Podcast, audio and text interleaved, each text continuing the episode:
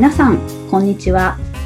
鈴木康之のノンストレスコミュニケーションポッドキャスト。今週も始まりました。ナビゲーターの山口直美です。鈴木さん、今週もよろしくお願いします。はい、えーよろしくお願いします。で、前回から少しこうリニューアルしましてね、はい営業という観点のセールスといったところからもう少し幅を広げて、ちょっとコミュニケーションっていうね、はい。まあ、そもそも営業もコミュニケーションですから、ベースになっているのはね、このコミュニケーションというところなので、まあ、もう少しコミュニケーションっていうことをみんなという、皆さんと一緒にね、こう考えていったりとか、日々持ってる問題とか課題をね、なんか解決できればといった、はい、番組になればというふうには思っていましてね。はい。で、あ僕自身も、あの、このスキルといいますかね、今までのおこうお話ししていることも含めて、この質問型の営業っていうのは、青木武先生がこう考案した、はい、ものをスキルとして学んで、それを使いながら、今に至りますけど、同じように並行して、あの質問型コミュニケーション協会っていうのがありましてね、うんそもそも質問型営業も質問型コミュニケーションの上に乗せ乗っかってるような感じなんですけど、そこのぼまあ母体となる質問型コミュニケーション協会っていうところに、まあ、安井さんっていう代表理事、まあ、先生がいらっしゃって、その方からあーいろいろとスキルを学んで、で、今に至るわけですけど、やはり、えっ、と、そうだな、日々、こう、生活する日常の中で、やっぱりコミュニケーションっていうのはいろいろと課題になるわけで、うん。その解決策をやっぱり協会の方でもね、僕も講座としてやらさせていただいてるんですけど、このまあ、ポッドキャストを通じてね、一人でも多くの方に、うーんと日常の、えー、とコミュニケーションでちょっとうまくいかないなとか、ストレス感じてたりとかする方が、よりいい関係性をね、えー保てるためとか、んえーよりいい関係性になるためにね、うん。はい、このコミュニケーションっていうのを学んでいただいたりとか、時には、そうですね、えっ、と、今、いいコミュニケーションをきちんと取れているっていう方も、どちらかというと、なぜ自分自身がコミュニケーションというものをうまく取れているのかっていうものが体系立てて分かればうん、今後何かもしもちょっとおかしいなって思った時にも修正できたりとかできるんでね。あそうそうそうそう。できていない方って言ったら当然できたいと思うけど、できている自分はコミュニケーションには比較的自信があるなとかって思う方こそ、なぜ自分はそう思えるのかっていうところも明確になるのでね。はい。まあ、当然この番組を通じて、あの、コミュニケーションっていうところを深めていっていただくし、えっ、と、もしね、興味があれば、あの、ホームページからも結構ですんで、質問型のコミュニケーション協会といったところもね、ぜひぜひ、ちょっとドアを開けていただくと、よりいい形になっていくんじゃないかなというふうに思いますが。うん。まあ、本当に先週から、えっ、と、変えて、今週、うーともう8日ですから、えー、コロナの方もね、一応、人と、お一段落になる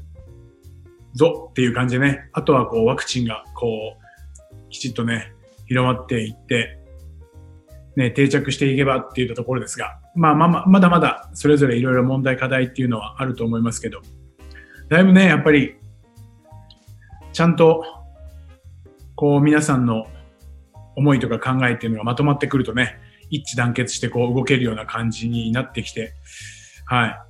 そういうやっぱり思いとか考えっていうのが明確になると、おーと、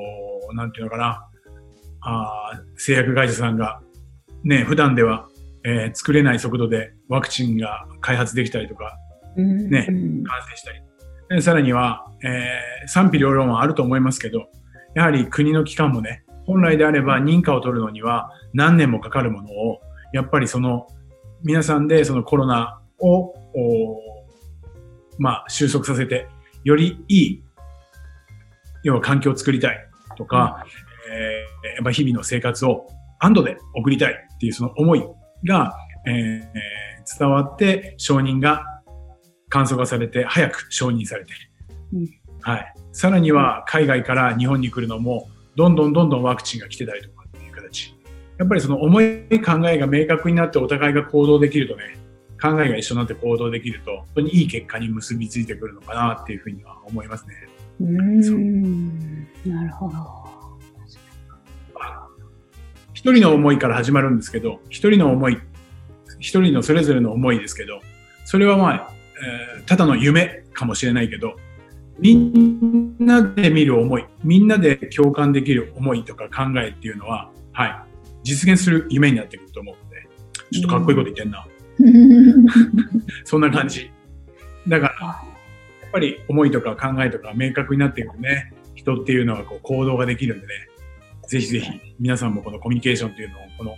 ポッドキャストでね、勉強、勉強というか、はい、一緒にいろいろと気づければというふうに思っていますので、ぜひぜひね、よろしくお願いします。今日結構3月に入ったから感じ真面目な感じでいきますけどね。本当ですね。なんなんなんでか自分自身が ちょっと真面目な感じになってますけど。まあまあまあ、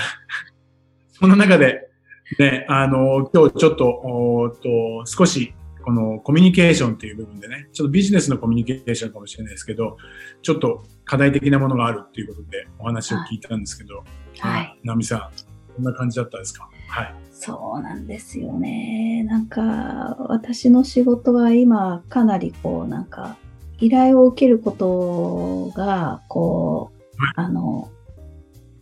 直接のこういったリアルで会うことだったり、ミーティングをして顔を合わせてお話しすることではなくって、こう、文章でのやり取りになっているんですね。うん。まあ、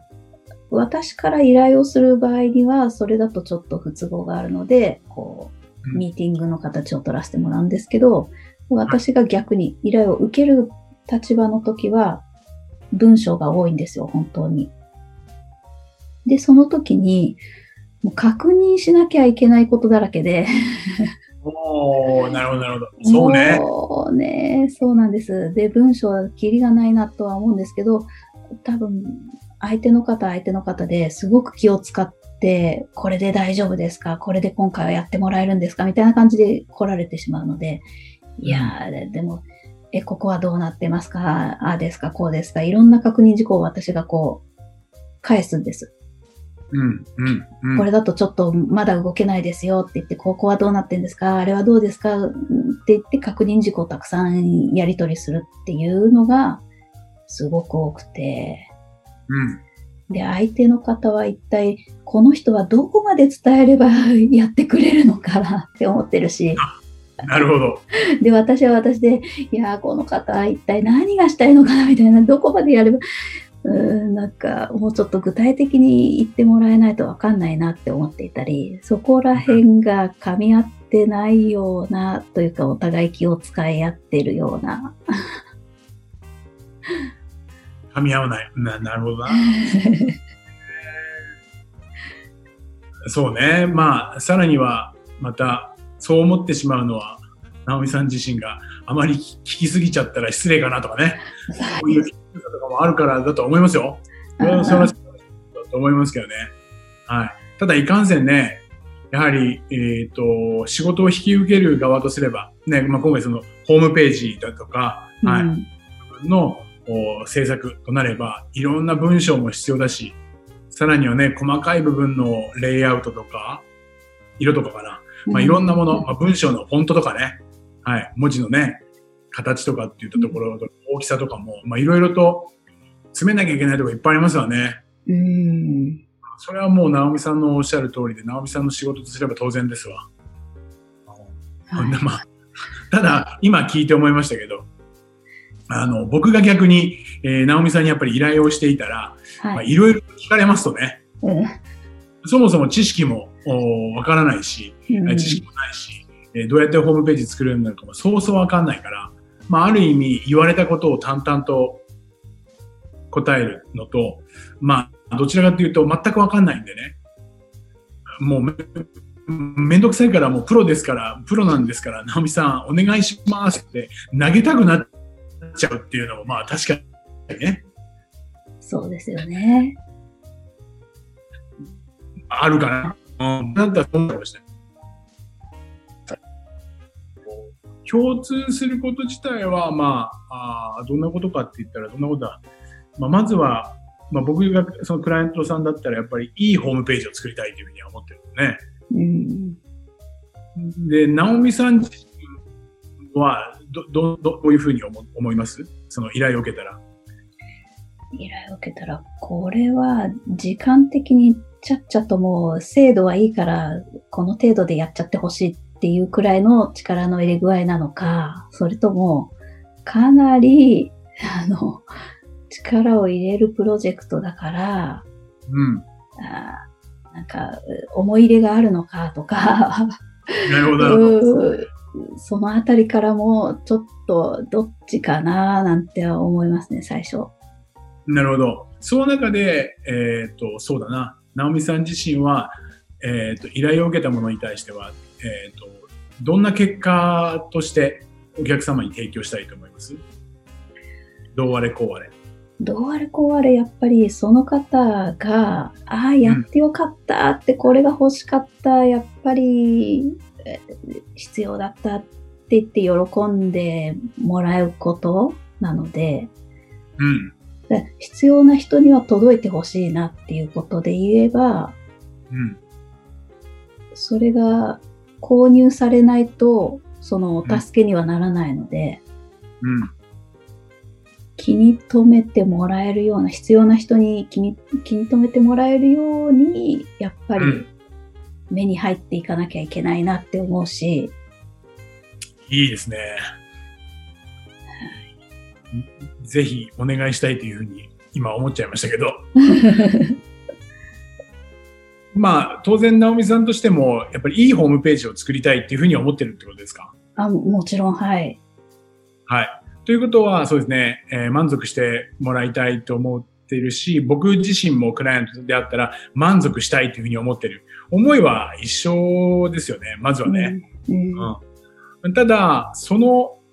もっと根っこになるようなところ。まあ、ここがポイントだと思うんですけど、うんと、そもそもクライアントさんとしては、依頼者としては、そもそもこのホームページをつ、えー使って、えっ、と、その発信していく内容。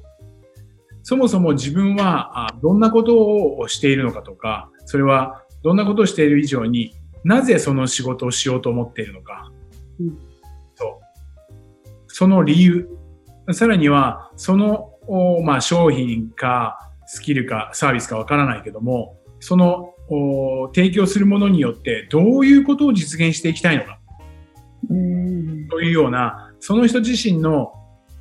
思い、その思いも、ホームページへの思いではなくて、そもそも、この仕事をする思いとか考え、あはい。ここをまずは、うーんと、明確にすることが分かってくれば、まあ、その時には当然考えてないし、ホームページをいいものにしたいっていうふうに思ってるけど、いいものにするには、何かって言ったらそもそもどんなことをしていきたいのか、どういうことを実現したいのか、その一つの手段としてホームページがあるわけだから、そのやっぱり思いとか考えっていうことを明確にして、その目的を描いて、お互いが話がしていったら話が進むような気がするんですよね。確かに、それは今聞いてて、かなり疑問が湧いてきました。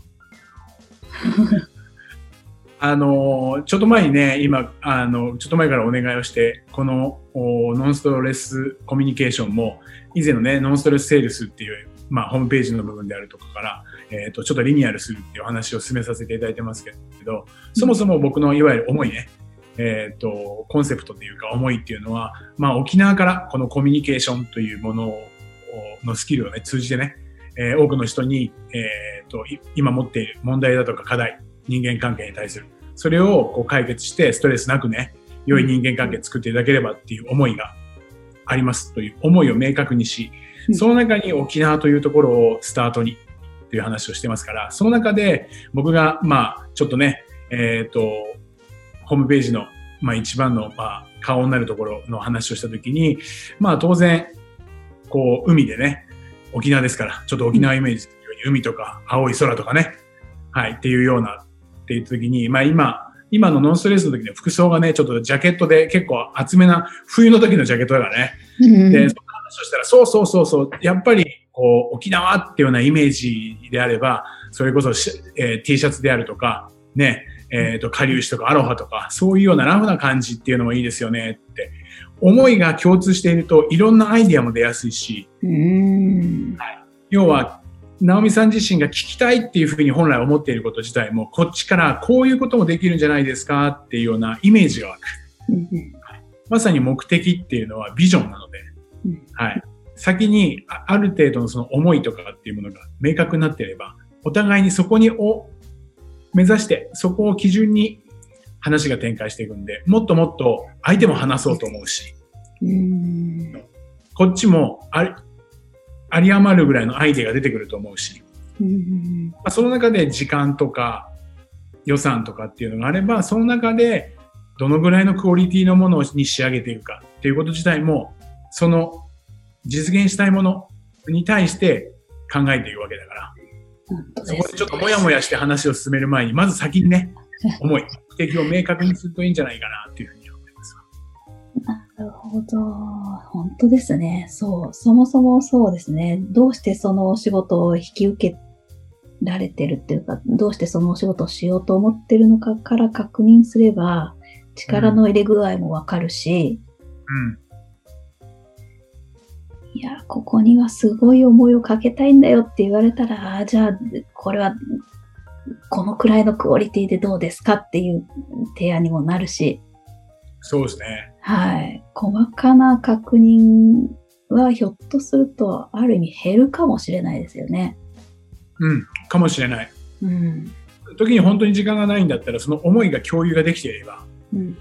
もうあとはお任せしますって本当に本心でやるかもしれない。うん、で、受ける側もお任せいただけるんであれば、思い、考えの部分に関しては十分に、えー、理解しましたと。その中で私のイメージでさせていただきますんで、といえば、100%じゃないかもしれないけども、ある程度思いがつながったクオリティのね、内容のものが出来上がってくるんじゃないかなって、いいものがね、っていうふうには思いますね。これはすごい。そうか。